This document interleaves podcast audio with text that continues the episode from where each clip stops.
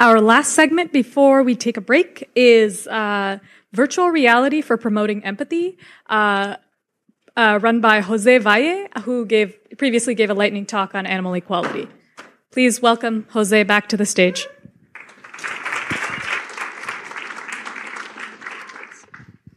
Thank you, everyone, for coming. And uh, I want to briefly introduce Animal Equality for those of you who haven't, uh, who don't know about our um, nonprofit. And um, I feel sorry for those of you who were in the previous talk because I'll, I'll repeat uh, briefly uh, some of the same things.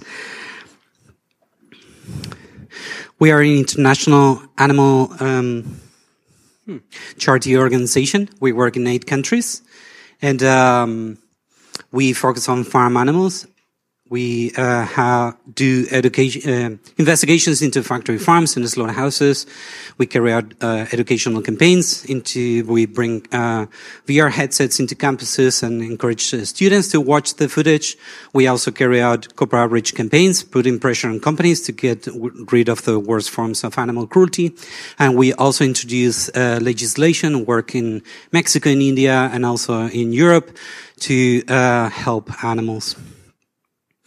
We have been considered by animal charity evaluators as a standout charity, and um, we invite you to uh, look at the report that they have in, in, the website. According to them, we spare 2.8 years of suffering per dollar dedicated to our investigations.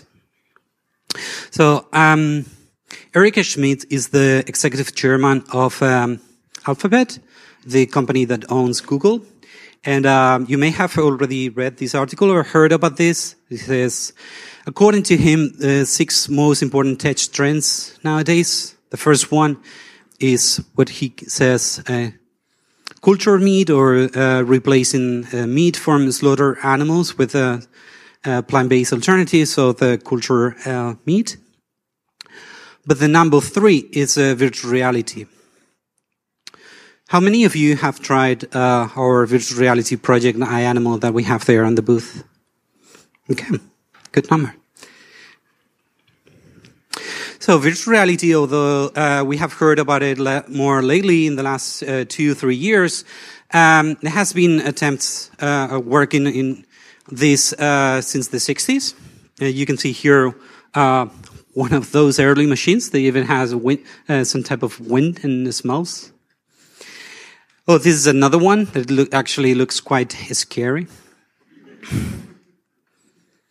Um, but virtual reality has been used by nonprofits lately to uh, bring empathy about the causes that they are working on.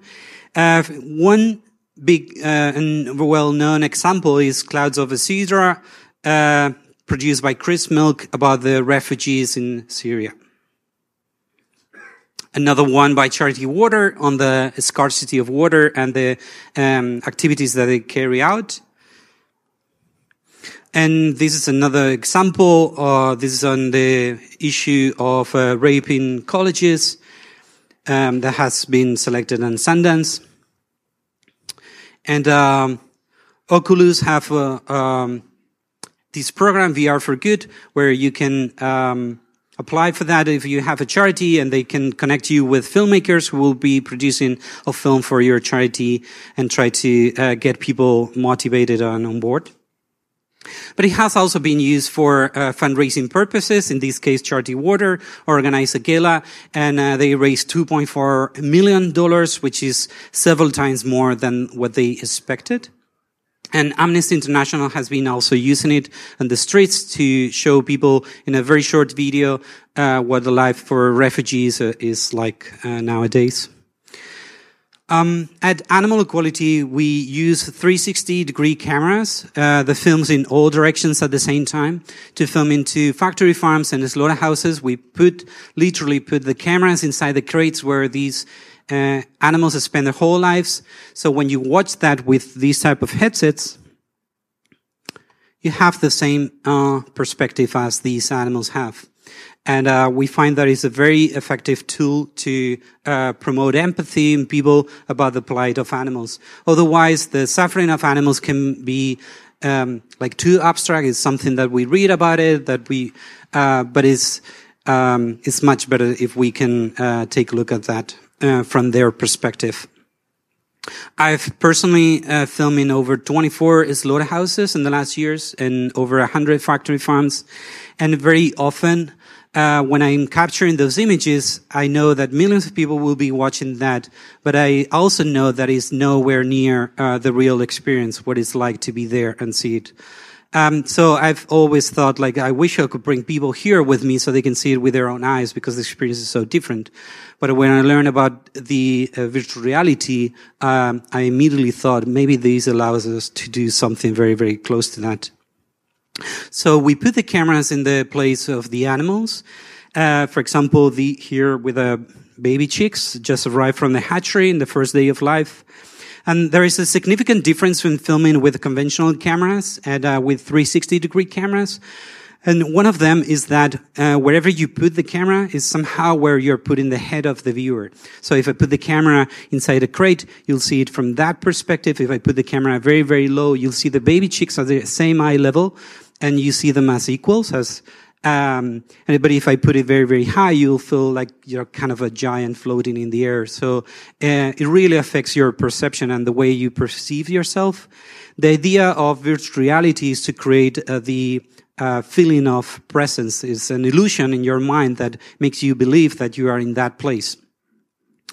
So uh, this is an example of the type of uh, footage that you can get we also put the cameras, for example, here in a chicken slaughterhouse in the shackles where birds are hung upside down.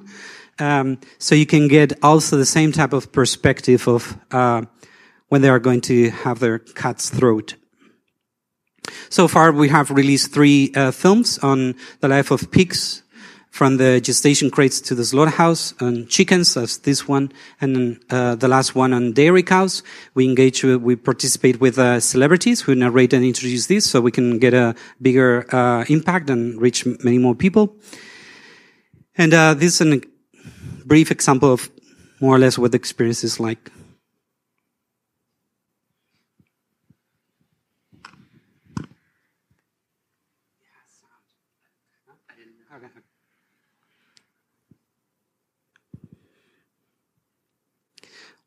The sound is not uh, playing, but you can more or less have an idea of. We bring this uh, headset, this project to universities in the US, UK, Germany, Italy, Spain, and Italy. Um, so far, we have visited in just in the last six months about 160 events that we organize in. Uh, we have shown it directly to over 63,000 students. Um, we have also brought it to political conventions where we get politicians to watch this footage from their own country and uh, get them to pledge to ban for uh, factory farming. We also show it to uh, other influential people, like uh, journalists. For example, Sam Dolnick, journalist of the New York Times, he says, "I knew all about the cruel practices of the meat industry, but was never persuaded to give up meat until watching iAnimal, a VR documentary that goes inside a Mexican slaughterhouse." He's the second New York Times journalist who becomes vegetarian after watching this, and there are um, other journalists and other people. And um, we can wonder, okay, uh, we know that it has an impact, but how much is that impact? What's the difference between this and a tablet, for example, watching a video in a different medium? So, um, the Albert University has carried out a study on precisely this topic. They use some of our footage, as you can see uh, on the corner. Um, and these are some of the results. If you look at the dark blue uh, lines, that indicates the uh, virtual reality versus the blue light that is the tablet. Uh, this is the how people perceive how realistic it was and, and how much empathy they felt for the uh, animals or for the situa- uh, topic. And these uh, uh, attitudes measure after people were received that inter- intervention watch those videos and the interest in vegan, and vegetarian food and in reducing the meat consumption. And these, uh, the um, participants were offered pizza after they finished the study. Um, and some pizza was uh, contained meat, some other was a vegetarian, and the experimenters uh, wrote down like the number of people who chose one versus the other, and you can see like in the first uh, columns, like the uh, virtual reality, how more people, like 50% of people, chose the vegetarian while uh, option, while the control group uh, it was nobody chose that, and with the tablet only 33%. We're also carrying out currently a study uh, with Faunalytics in U.S. universities. We had over uh, 1,900 uh, participants in this, uh, very, very similar, where we show some people the video on a tablet, some others watch it in a VR headset. Uh, they all filled a survey, and after a month of this intervention, we also send them another survey to uh, asking them for their consumption of pig's meat in this case. And uh, we are currently collecting the last information and the last data and by october we'll have the results but it looks like uh, it's going to be it's going to show that vr is far more impactful than a tablet we bring the we provide these uh, cardboard headsets for free we have them at the booth so you can come by and take one for free so anybody in any part of the world can download our app and uh, download our videos and show it to others and pledge or join our network of volunteers. And uh, we have got over 73 million uh, views uh, through the media, and we also got a technological, uh, a technology medium like Engadget to write about the suffering of animals, which is not a common topic for them.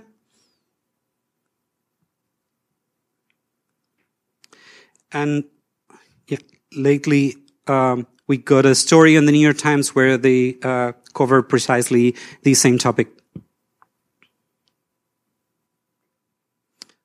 So I invite you all to come by our booth, uh, uh, watch it, and ask me any questions um, if you are interested in it. Thank you very much for coming today.